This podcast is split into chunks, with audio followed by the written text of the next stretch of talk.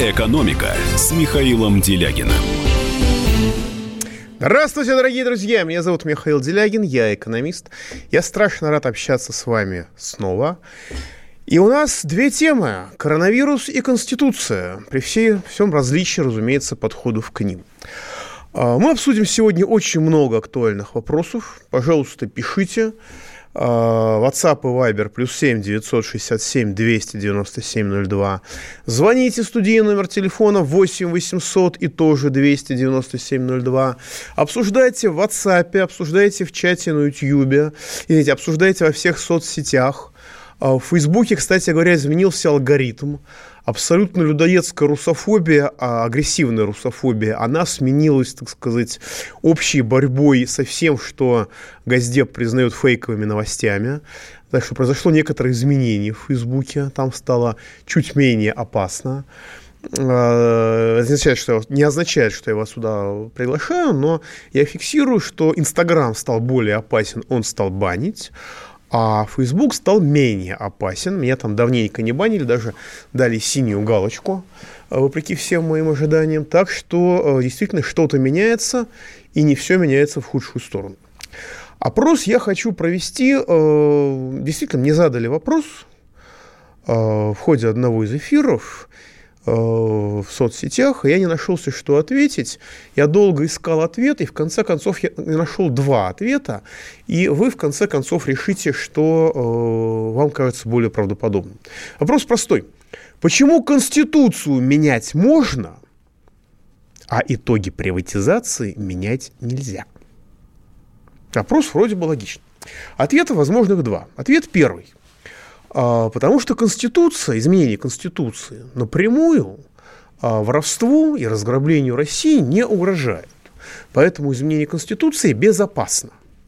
А изменение итогов приватизации создает угрозу для разграбления, создает угрозу для тем, кто привык Россию грабить, и поэтому это опасно.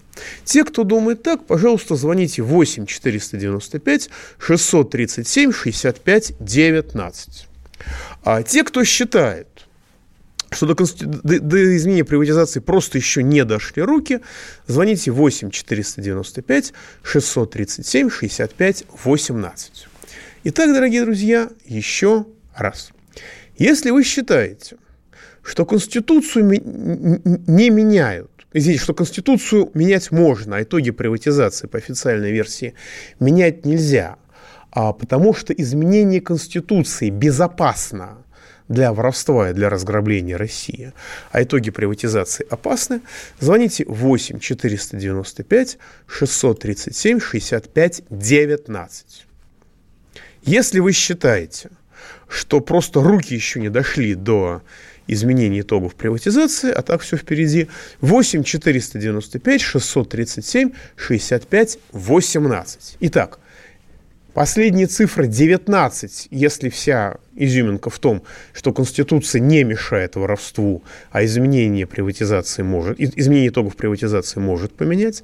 А если вы думаете, что до изменения итогов приватизации просто не дошли руки, ну что там уже говорили и что про, и что Конституцию менять нельзя, и что пенсионный возраст повышать нельзя, и что налоги повышать нельзя, все это случилось в конечном итоге. То есть если вы думаете, что просто до Конституции еще не дошли руки, тогда последняя цифра 18. Итак, голосование идет. Наш студийный номер телефона 8 800 297 02. Пишите WhatsApp и Viber плюс 7 967 тоже 297 02. И я хочу вас с вами поделиться да, вы мне присылаете замечательный анекдот. Спасибо, дорогие друзья, что напомнили. Его опубликовал первый раз телеграм-канал «Караульный». По крайней мере, я там его увидел.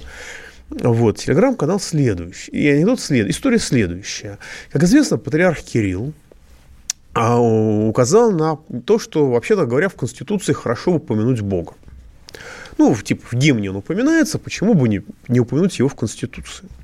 Понятно, что это кому-то нравится, кому-то не нравится, но телеграм-канал Караули, на мой взгляд, нашел совершенно гениальный способ совместить взгляды.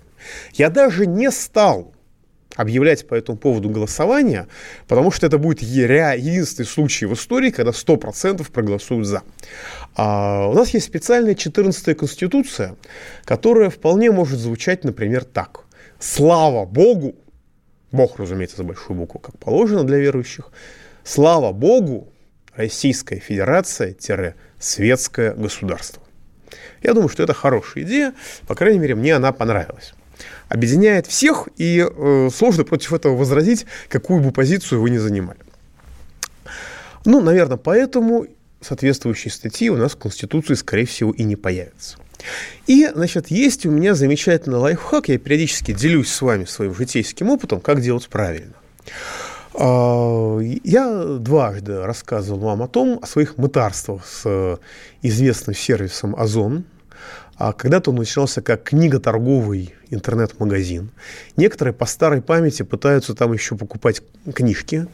И, как и я, испытывают совершенно лютые проблемы. Мне один человек написал, что он 8 раз пытался купить книгу, и так ему эту книгу в итоге не доставили. Я э, пытался меньше, я пытался, по-моему, раз шесть купить книжку. В конце концов, я пошел на принцип. рассказал об этом, в конце концов, подробно в передаче. Вот в прошлый, в прошлый понедельник я рассказал о передаче, под, в передаче об этом подробно. И, судя по тому, по всему, на Озоне нас с вами слушали. Они дождались, пока передача закончилась, полчасика подождали, после чего мне позвонил невероятно вежливый человек, и в конце концов мне доставили эту книжку, достаточно быстро. Причем доставили не совершенно безумная доставка Озона, которая у них отвечает за, за доставку книг, какая-то ПЭК, ПЭК какая-то компания, которая вообще, ничем, с моей точки зрения, ничем не занимается, а доставил сам Озон. Понятно, что книжки э, у этой организации больше покупать не буду, потому что это безумие, и вам не советую. Но есть эти люди, действительно реагируют на то, что мы с вами о них говорим. А, поэтому, если кому-то из вас нужно оказать воздействие на озон, вы мне пишите. Я эту историю буду рассказывать в красках. Это во-первых. Во-вторых, тема более широкая. У всех у нас бывают те или иные бытовые неудобства, бытовые неурядицы. Иногда бывает так, что мы сталкиваемся с ошибками, а иногда мы сталки... бывает так, что мы сталкиваемся с недобросовестностью. И э, кто-то хочет предупредить о недобросовестности всех остальных клиентов. Кто-то хочет повлиять на того, кто его обманывает. Значит, дорогие друзья, тоже о своих бытовых проблемах мне, пожалуйста, пишите. Я буду стараться об этом рассказывать. Может быть, это будет короче, чем вам нравится, но я буду стараться. Это я вам обещаю. Давайте примем звоночек. Николай Щелков, вы в эфире. Добрый день, уважаемый Михаил Геннадьевич. После заявления нового премьера о продолжении реформ Медведева стало ясно, что для пенсионеров все остается как и всегда. Так. Как говорил Вовка из Тридевятого царства, и так сойдет. Просьба, прокомментируйте, пожалуйста, помелькнувшую осенью э, на никем, вернее, не замеченное и не подхваченное сообщение главного информационного радио страны, дословно. Значит, счетная палата посчитала, что при средней пенсии по России 14 тысяч рублей, хотя многие могут об этом только мечтать, этому среднему пенсионеру необходимо, а, оплатить ЖКУ, б, у каждого список лекарств, которые постоянно дорожают. В. По минимуму что-то из одежды и обуви. И на все про все, включая еду, у этого пенсионера остается 200 рублей в сутки. Некоторые смелые депутаты пытались прожить на МРОД, но почему-то ни у кого не получилось. Может рискнуть на эти 200 рублей в сутки прожить. Спасибо. Нет, рисковать на эти деньги э, пытаться прожить нельзя, потому что вы просто разрушите свое здоровье. И так называемый прожиточный минимум, род, э, это на самом деле минимум смерти. Это вот японцы во время войны устраивали марши смерти а военнопленных, э, турки во время Первой мировой войны в ходе геноцида армян устраивали марши смерти. Вот попытка жить на прожиточный минимум – это точно такой же марш смерти только не для тех, кого уничтожают по этническому принципу, хотя, в общем-то, у нас этническая политика нашего государства очень заметна в России, а в первую очередь по социальному признаку, когда людей сначала доводят до нищеты, искусственно погружают в нищету, искусственно удерживают в нищету, ну а потом как-то люди умирают, и государство говорит, ой, ну надо же, как получилось. Вот. А на самом деле на прожиточный минимум прожить нельзя. Прожиточный минимум рассчитывается абсолютно людоедским способом. А, основа, его основа – это набор продуктов питания, калорийность которых сопоставима с тем, что получали немецкие военнопленные в советских лагерях во время Великой Отечественной войны. Повторюсь, не после войны, а прямо во время. То есть э, Сталин относился к немецким военнопленным более гуманно, чем нынешнее руководство России относится к гражданам России. Потому что немецким военнопленным пайка полагалась, а гражданам России не полагается ничего, за исключением некоторых категорий. Второе. Немецкие военнопленные получали бесплатную кровь, бесплатное медицинское обеспечение. Да, не очень хорошее, но они его получали. И некоторые вещи еще, вплоть до развлечений. Граждане Российской Федерации бесплатно не получают ничего или почти ничего. Значит, у нас э, количество одежды, которое рассчитывается, по, по, входит в прожиточный минимум, и вообще всех непродовольственных товаров рассчитывается очень просто. 50% от продуктового пайка 50% от продуктового пайка и корректируется инфляцию. Лекарства там, не лекарства, одежда, не одежда, никого не волнует. А, а услуги, включая жилищно-коммунальные услуги, это 60%. То есть это принципиально игнорируется реальность как, то, как таковая. И это оборачивается людоедством, которое наше государство поддерживает всеми силами. Пауза будет короткой. Не переключайтесь. Всем привет! Меня зовут Александр Тагиров, и я автор подкаста «Инспектор гаджетов». Все самое интересное из мира технологий, мобильных устройств и всевозможных умных приблуд, которые неоспоримо приближают наше будущее. Ищите мои подкасты на всех популярных платформах, подписывайтесь, ставьте лайки и оставляйте комментарии. А если у вас есть для меня интересные темы или вопросы, пишите на подкаст собака.phkp.ru. Всем хай-тек пока и да пребудут с вами технологии. «Экономика» с Михаилом Делягиным. Да, дорогие друзья, вы справедливо отмечаете, что Конституция запрещает ухудшать условия жизни людей просто так, произвольно. То есть под нее то есть, как бы, антиконституционный характер носит и пенсионная реформа, и повышение а, налогов, и многие-многие-многие другие действия. Ну, кто же ее читает, эту Конституцию? Уж вы меня, конечно, извините. Я напоминаю, что прожиточный минимум да, никому не, не гарантируется в России.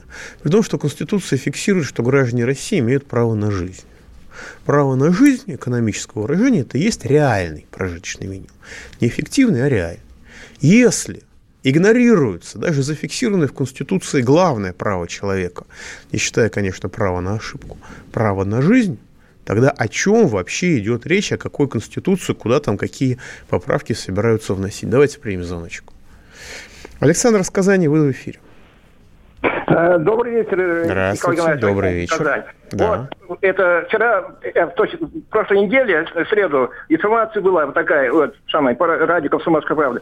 Саратовская, это Омская, это, так, ну, из Алтая. Многие люди, сейчас молодежь, уезжает, оставляя свои обжитые места, вот это самые большие города, выезжают, в общем. В общем, это маленькие города, районы центры пустеют. Вот. В будущем, лет через 15-20, если там, а, там народ не останется, вымирает, деревня умирает, в будущем, как это, это понять? Вот стратегию, тактику это нашего российского государства, я не пойму, они специально что уничтожают людей, вот, в будущем, что, как будет наша а, Россия?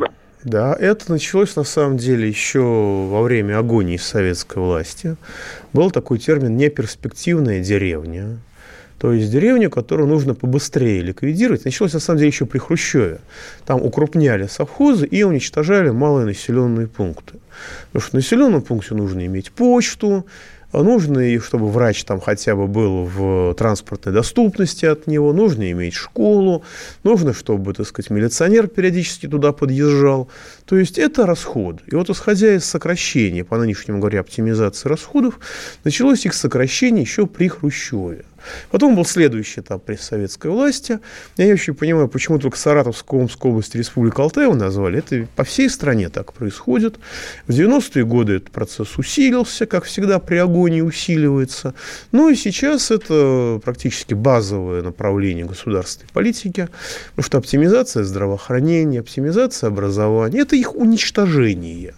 В первую очередь в небольших населенных пунктах. У нас уже есть не только деревни и села вымершие, как после войны, как после нашествия Мамая или Батыя. У нас есть маленькие города, в которых людей почти не осталось, в которых люди сократились очень сильно. При этом э, ситуация очень проста. Когда все, кто способен, так сказать, все активные люди убегают, Город оказывается во власти организованной преступности. Это может быть местная организованная преступность. Это может быть этническая, как обычно бывает, организованная преступность. Ну и у нас есть много городов, которые находятся вот под таким контролем. Да, люди жалуются, но очень тихо, просят фамилии не называть и просят даже города не называть, потому что зарежут или сожгут, и никто никогда не будет выяснять, что это было на самом деле. На мой взгляд, это государственная политика, Потому что если государство существует ради развития страны, это одна стратегия. А если государство существует ради разграбления территории и вывоза награбленного в фешенебельные страны, эта логика, по-моему, остается без изменений, то тогда нужно делать то, что делается сейчас. Политика реализуется очень четко, очень последовательно, очень эффективно. Напоминаю, что у нас продолжается наш опрос о том, почему Конституцию менять можно, а итоги приватизации нельзя. А, гипотез 2, гипотез 2, извините. Если вы считаете, что Конституцию менять можно – потому что э, Конституция никак не влияет на воровство и на разграбление страны. А, итоги, а пересмотр итогов приватизации могут подорвать воровство и разграбление страны. Если вы согласны с этой гипотезой, звоните 8 495 637 65 19. Последние цифры 19. Если вы считаете, что до Конституции просто еще не дошли, извините, до приватизации просто еще не дошли руки, тогда звоните 8 495 637 37 65 18. Последние цифры 18. Голосование продолжается. Давайте примем звоночек. Михаил из Москвы, вы в эфире. А, здравствуйте, Михаил Геннадьевич. Здрасте. Во-первых, хочу извиниться за некорректно заданный вопрос некоторое время назад. Да, господи, да, и слушайте, ну что ж вы извиняетесь-то? Не надо, вот. я некорректно и говорю, и все мы не умеем корректно выражаться. Ничего страшного, проехали. Ну, я вас поставил не в очень удобное положение, как я думаю. Вот, и у меня в связи с этим два вопроса. Первое. А, вот а, новое правительство, оно будет пытаться поменять либеральную финансовую политику предыдущего э, правительства. И чем нам все это грозит? Потому что если будет, то либералов начнут отодвигать, а для них это кормушка. И второй вопрос. Вот приравнивание минимальной заработной платы к МРОТу – Э, к прожиточному минимуму. С моей точки зрения, вот то, что вы говорили, это напоминает какой-то лагерь. Это минимальное пособие может быть э, приравнено к прожиточному минимуму, а уже минимальная пенсия должна кратно быть выше, не говоря уже о минимальной зарплате, которая должна быть многократно выше прожиточного минимума. Но в связи с этим нам прожиточный минимум будет грозить в виде минимального налога на воздух, э, и это надо ограничивать сверху. Может быть, там, э, э, так сказать, в Конституции прописать, что тот, кто имеет доход и уровень потребления тысячу прожиточных минимумов, должен или 4 пятых отдавать государству в виде налога, или 3 четверти вкладывать в государственные какие-то инвестиционные программы. Потому что иначе эта система работает в одну сторону. Это а, оттягивание денег от наименее сильных и наименее бедных в сторону наиболее сильных и наиболее богатых. Спасибо большое. Вы все очень разумно говорите, поэтому этого делать не будут. То, что вы сказали, это прогрессивная шкала обложения и доходов и имущества, применимое во всем мире, кроме Российской Федерации, Боливии, где недавно была революция президента свергли, ну, я думаю, что наши чиновники хотят именно этого, и э, некоторых офшорных зон офшорных государств, ну, государств, которые пытаются стать офшорами, типа Грузии. Вот. А, значит, вы говорите абсолютно правильные вещи. В Конституцию это не запишут. Если в Конституцию и запишут, то выполнять не будут, так же, как не выполняется право граждан на жизнь, записанное в Конституции. Вообще все разговоры про Конституцию – это отвлечение внимания на негодный объект, потому что это государство Конституцию игнорирует даже в главном праве человека – право на жизнь. Я бы очень хотел, раз уж про Конституцию пошла речь, добавить туда еще замечательную позицию, которая есть в немецкой конституции о том, что право собственности священно только в той части, в которой эта собственность служит обществу. Там есть такая позиция. А вот если право собственности начинает обществу вредить, вот такая собственность права на существование не имеет. Там это записано более емко, более красиво, более правильно. Там немцы умеют красивые философские формулировки давать, но смысл ровно такой – но у нас, если это сказать, то все начнут визжать о 1937 годе, об отмене так сказать, об отмене права на собственность и так далее. При том, что та политика, которая осуществляется сейчас, заставляет людей мечтать, в том числе тех, чьи семьи пережили террор, мечтать о 1937 годе как о символе справедливости и правильного действия в отношении, а, так сказать, обезумевших чиновников. А, приравнивание зарплаты к МРОТу действительно некорректно. А, действительно, к МРОТу должна быть приравнено пособие, там, по безработице, по нетрудоспособности, по еще чему-то. А человек, там, стипендии, например. А человек, который может работать, он должен получать больше МРОТа. И пенсия, поскольку это плата за прошлую работу, тоже, конечно, должна быть больше МРОТа и больше реального МРОТа, а не эффективного. Но, знаете, шаг за шагом. А, у нас э, с 1 мая, по-моему, прошлого года только приравнена пенсия к приравнена минимальная зарплата к прожиточному минимуму. До этого минимальная заработная плата была ниже прожиточного минимума, совершенно легально. Сейчас нелегально. У нас и врачи, извините, учителя школ имеют иногда зарплату 3600 рублей в месяц. Но это там якобы полставки и так далее. Это всякие, всякого рода манипуляции махинации. А совсем недавно у нас реальная, легальная официальная зарплата в месяц. Полная ставка была в некоторых местах 3,5 тысячи рублей, скажем, в Забайкальском крае. И это было нормально, это было легально, и все были довольны. Никто не возражал против этого, потому что альтернатива была вообще абсолютное отсутствие каких бы то ни было денег. Нужно понимать уровень нищеты, в котором государство удерживает наших сограждан. И никакого изменения либеральной политики не будет. Об этом Мишустин сказал очень четко и ясно. Это правительство не про развитие. Это, прогр... это правительство про ужесточение контроля. В том числе для 30 миллионов людей, которые выдавлены в тень, это невозможность существования, и эти люди, которых выдавлены в тень, война против них будет усугубляться, усиливаться и ужесточаться. Война будет вестись на уничтожение – с моей точки зрения, это моя гипотеза, хочу ошибиться. А голосование мы продолжаем. Если вы считаете, что Конституцию менять можно, а итоге приватизации нельзя, потому что изменение Конституции не грозит воровству, 8 495 637 65 19. Если вы считаете, что до Конституции просто не дошли руки, 8 495 637 65 18. Голосование продолжается. Я приношу извинения, что я сейчас не успеваю принять последний звоночек, еще один звоночек. Уважаемый коллега, пожалуйста, дождитесь, пауза будет короткая, не переключайтесь, подождите, мы начнем эфир с вас.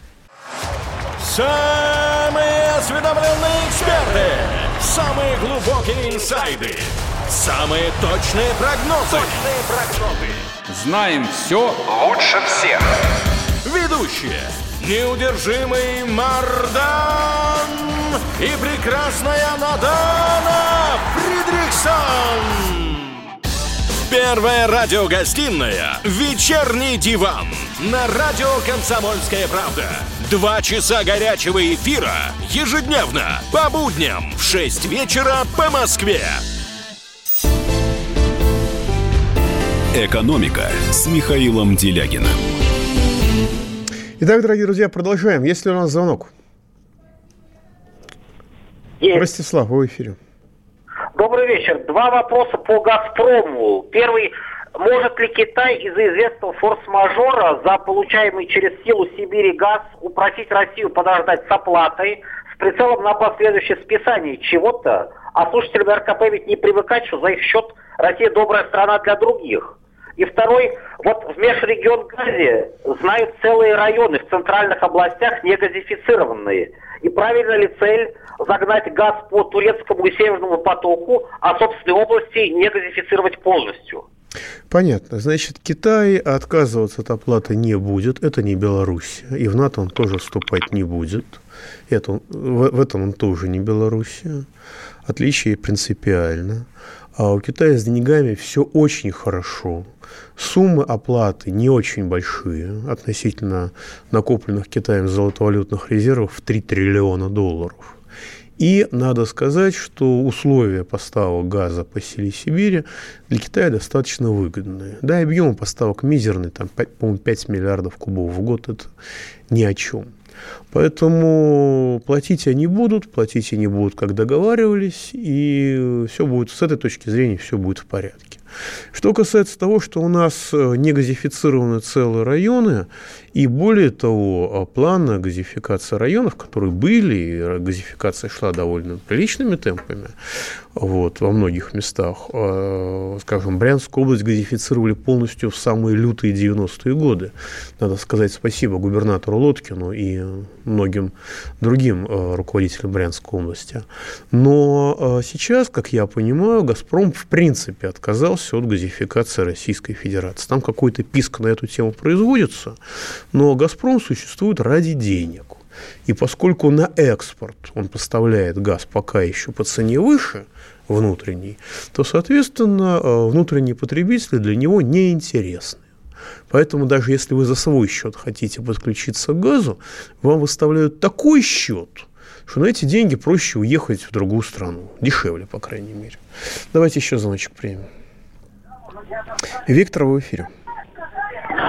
А, добрый вечер. Здрасте. Михаил Геннадьевич, можно вот э, вопрос, э, недавно была вот тоже передача какая-то, а там говорили о каком-то государственном займе.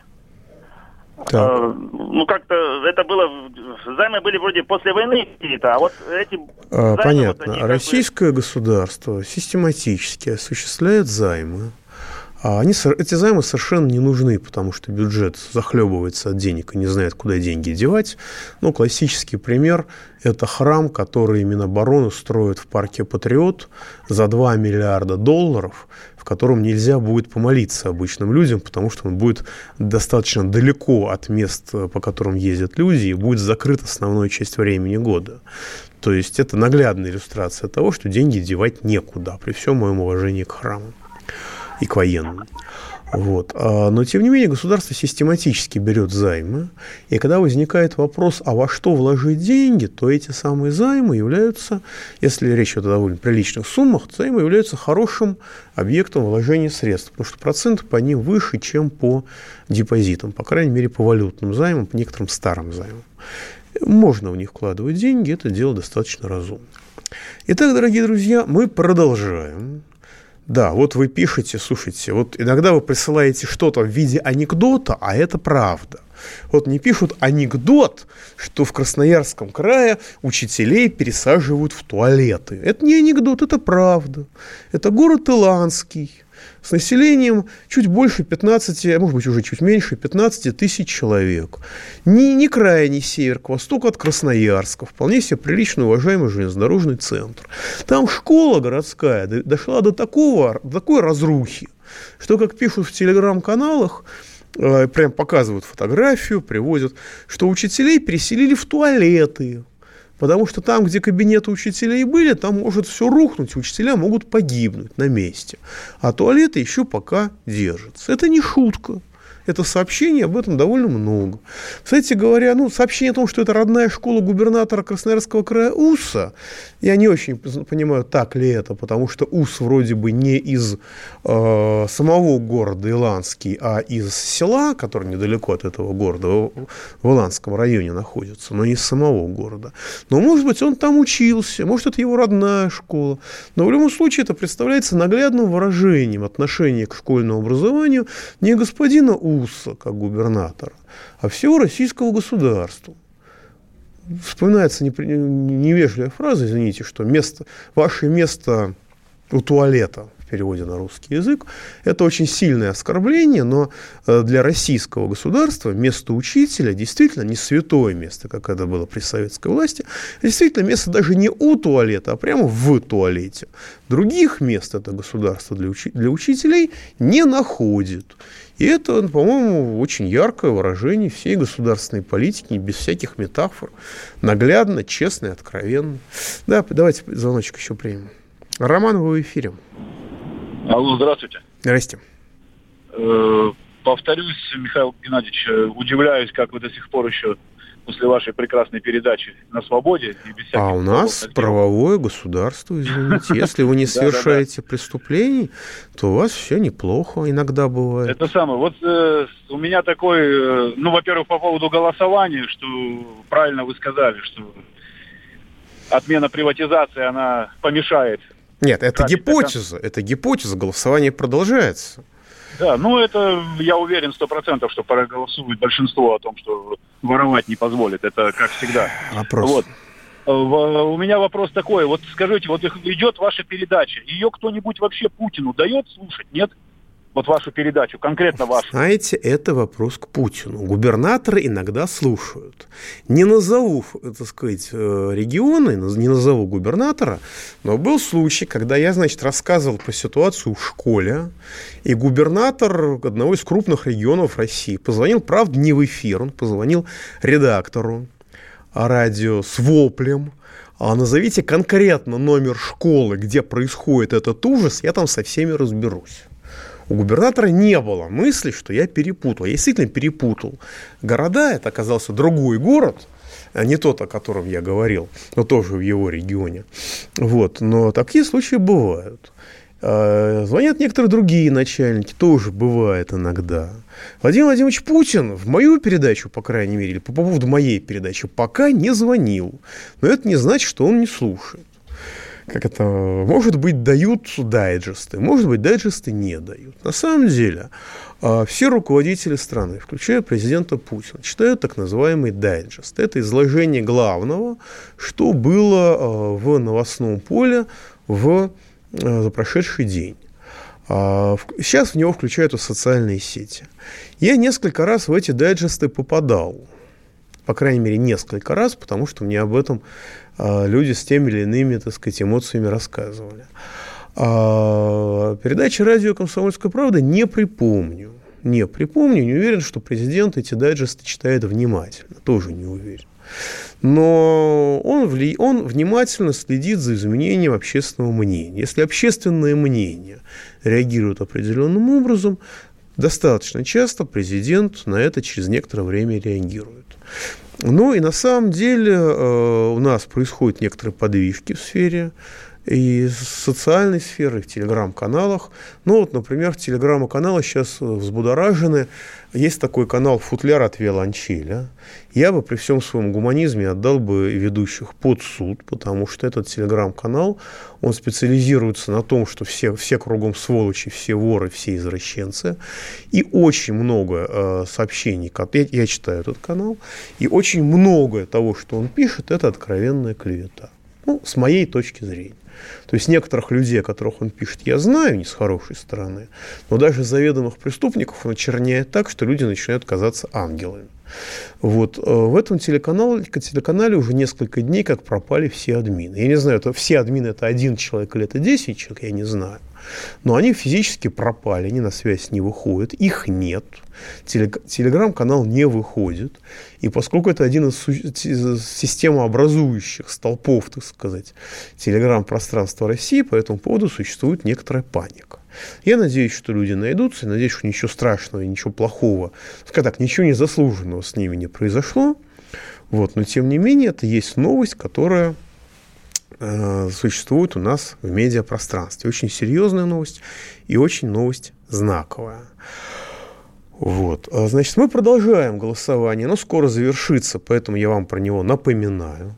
Если вы считаете, что Конституцию менять можно, а итоги приватизации менять нельзя, потому что изменение Конституции воровству и разграблению страны не мешают, а изменение итогов приватизации помешать этому процессу могут, тогда звоните 8 495 637 65 19. Последние, последние так сказать, числа номера 19. Если вы считаете, что а, как бы до, до изменения итогов приватизации просто не дошли руки, звоните 8 495 637 65 18. Последние цифры 18. Пожалуйста, не перепутайте, набирайте внимательно. А, почему в авангарде борьбы с вирусом стоит Голикова, а не Мурашка, глава Минздрава? Голикова более большой начальник, и вирус – серьезную угрозу. Ну и Мурашка э, на Росздравнадзоре продемонстрировался с очень плохой стороны, как, как врачи говорят. Поэтому я скорее за Голикову в этой истории. Пауза будет короткой, не переключайтесь. Я придумал такой сюжетный ход. Давайте я скажу некую чудовищную вещь. Это будет неудивительно. Скопление мигрантов – это не прогрессивная тема, не техническая, а стереотипная. Среди впечатлений моей юности через запятую идут трипы кислотные, наркотические, и благодать в церкви на праздник Троицы.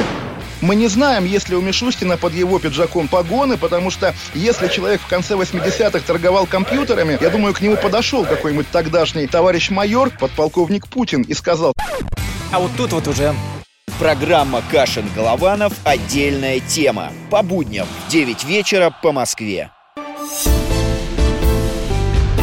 «Экономика» с Михаилом Делягиным. Итак, дорогие друзья, проголосовало почти 30, 300 человек. Я закрываю голосование, потому что уже, так сказать, пора, мы заканчиваем. И да, уважаемый Александр абсолютно прав. 77%, более трех четвертей, считают, что э, Конституцию менять можно, а итоги приватизации нельзя, потому что изменение Конституции не мешает воровать и грабить Россию, а пересмотр итогов приватизации может на этот процесс повлиять. Важно, вероятно, для российского государства. 23% оптимисты считают, что просто еще не дошли до этого руки. Большое спасибо. Голосование мы завершаем на этом.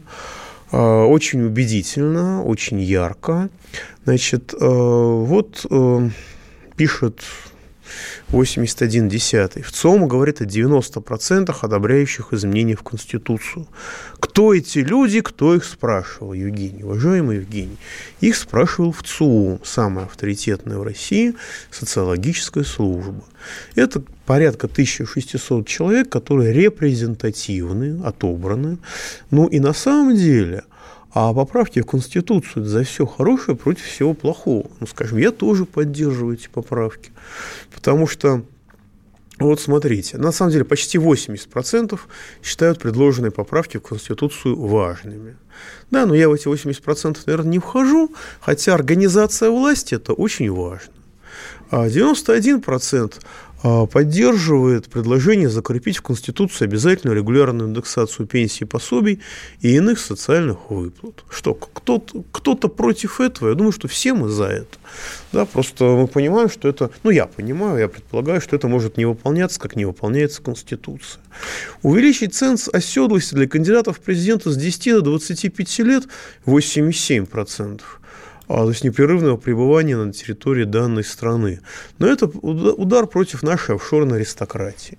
Хотя, скажем, какой-нибудь разведчик, который некоторое время жил за пределами страны, он уже, так сказать, лишается теперь возможности быть президентом. А, и многие-многие другие вещи, они все правильные, они все разумные. Я думаю, что все за будут действительно, так что здесь я смысл вопроса не понял. Давайте примем звоночку. Илья, вы в эфире. Добрый вечер, Михаил. Рад вас слышать. Я вас тоже. Вы в первые, полчаса, в первые полчаса, в конце сказали очень важную вещь что правительство Мишустина не собирается и абсолютно Это Мишустин не... сказал русским языком. Да, да, да. Вы, вы просто процитировали его, да. Ну, да. А, так у меня такой вопрос. Скажите, а вы можете эту информацию донести, пожалуйста, до нашего и вашего коллеги Михаила Хазина? Потому что эм, он по-прежнему считает, что нас осенью ждет социализм, и как-то вот надо этот Нет. момент регулировать. А, знаете, у, меня, у меня к вам два вопроса. Точно, он, точно он не говорил, что осенью будет социализм. Ну ладно, дальше. Да. Вопрос. Значит, первый вопрос. Есть такой человек Гасан Гусейнов, э, доктор культурологии Высшей школы экономики. В конце 19 года он Да, сказал, я что... напомню, это да, Гасан Гусейнов прославился плагиатом. Он выпустил книжку 44 года, написал угу. к ней маленькое предисловие, и, значит, эта книжка вышла с указанием, что это автор Гасан Гусейнов. Про, что это книжка другого автора, более квалифицированного, можно узнать только внутри. Помимо оскорбления русского языка. Да. При, при этом сам он да. по русским языком владеет крайне плохо, судя по его высказыванию. Как можно быть доктором культурологии в России, не владея русским языком, не очень понятно. Ну, в высшей школе экономики бывает и не такое. Да, вопрос. Да, и преподает он историю русского языка в высшей школе экономики. Это, конечно, больше всего удивляет.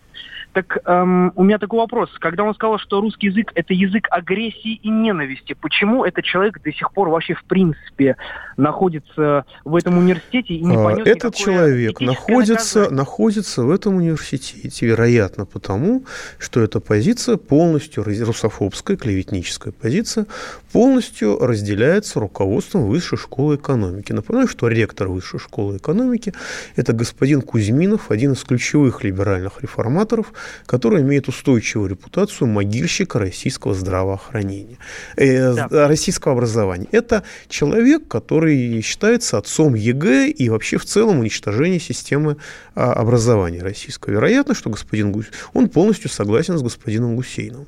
А на свободе господин Гусейнов находится, вероятно, потому, что с русофобией, русоедством полностью согласно российское государство нынешнее. Второй вопрос, у нас мало времени. Второй вопрос экономический. А, сегодня Минфин Китая, получается, в рынок влил 174 миллиарда долларов, что, в принципе, рекордное за все время существования. А, скажите, это с чем связано? С тем, чтобы Понятно. по Это связано панику? с тем, что нужно давить панику, потому что сегодня открылись фондовые рынки в Китае, и именно благодаря этим действиям Минфина Китая спад составил всего 8%. Понимаете? Это абсолютно нормальная, а, разумная вещь. В данном случае я поддерживаю. Должен был делать это Национальный банк Китая, ну, сделал Минфин. Пауза будет короткая, дорогие друзья. Не переключаемся. Промывайте мозг, промывайте нос хозяйственным мылом. Экономика. Мужчина и женщина. На каждый вопрос свое мнение. Говори, говори, что ты? Почему именно сейчас? Они в 14-м, когда начали Донецк и Луганск долбать так, что пух и перья летели. Так ты сейчас-то ему зачем этот вопрос задаешь? Я задаю вопрос. Тихо. Чш. Накал страстей на радио «Комсомольская правда». Семейный подряд Норкиных в поисках истины. По средам в 8 вечера. Просто о сложном в программе «Простыми словами». Да я не Америку открываю. Я, я не понимаю, когда пожалуйста. этот беспредел закончится. Не знаю.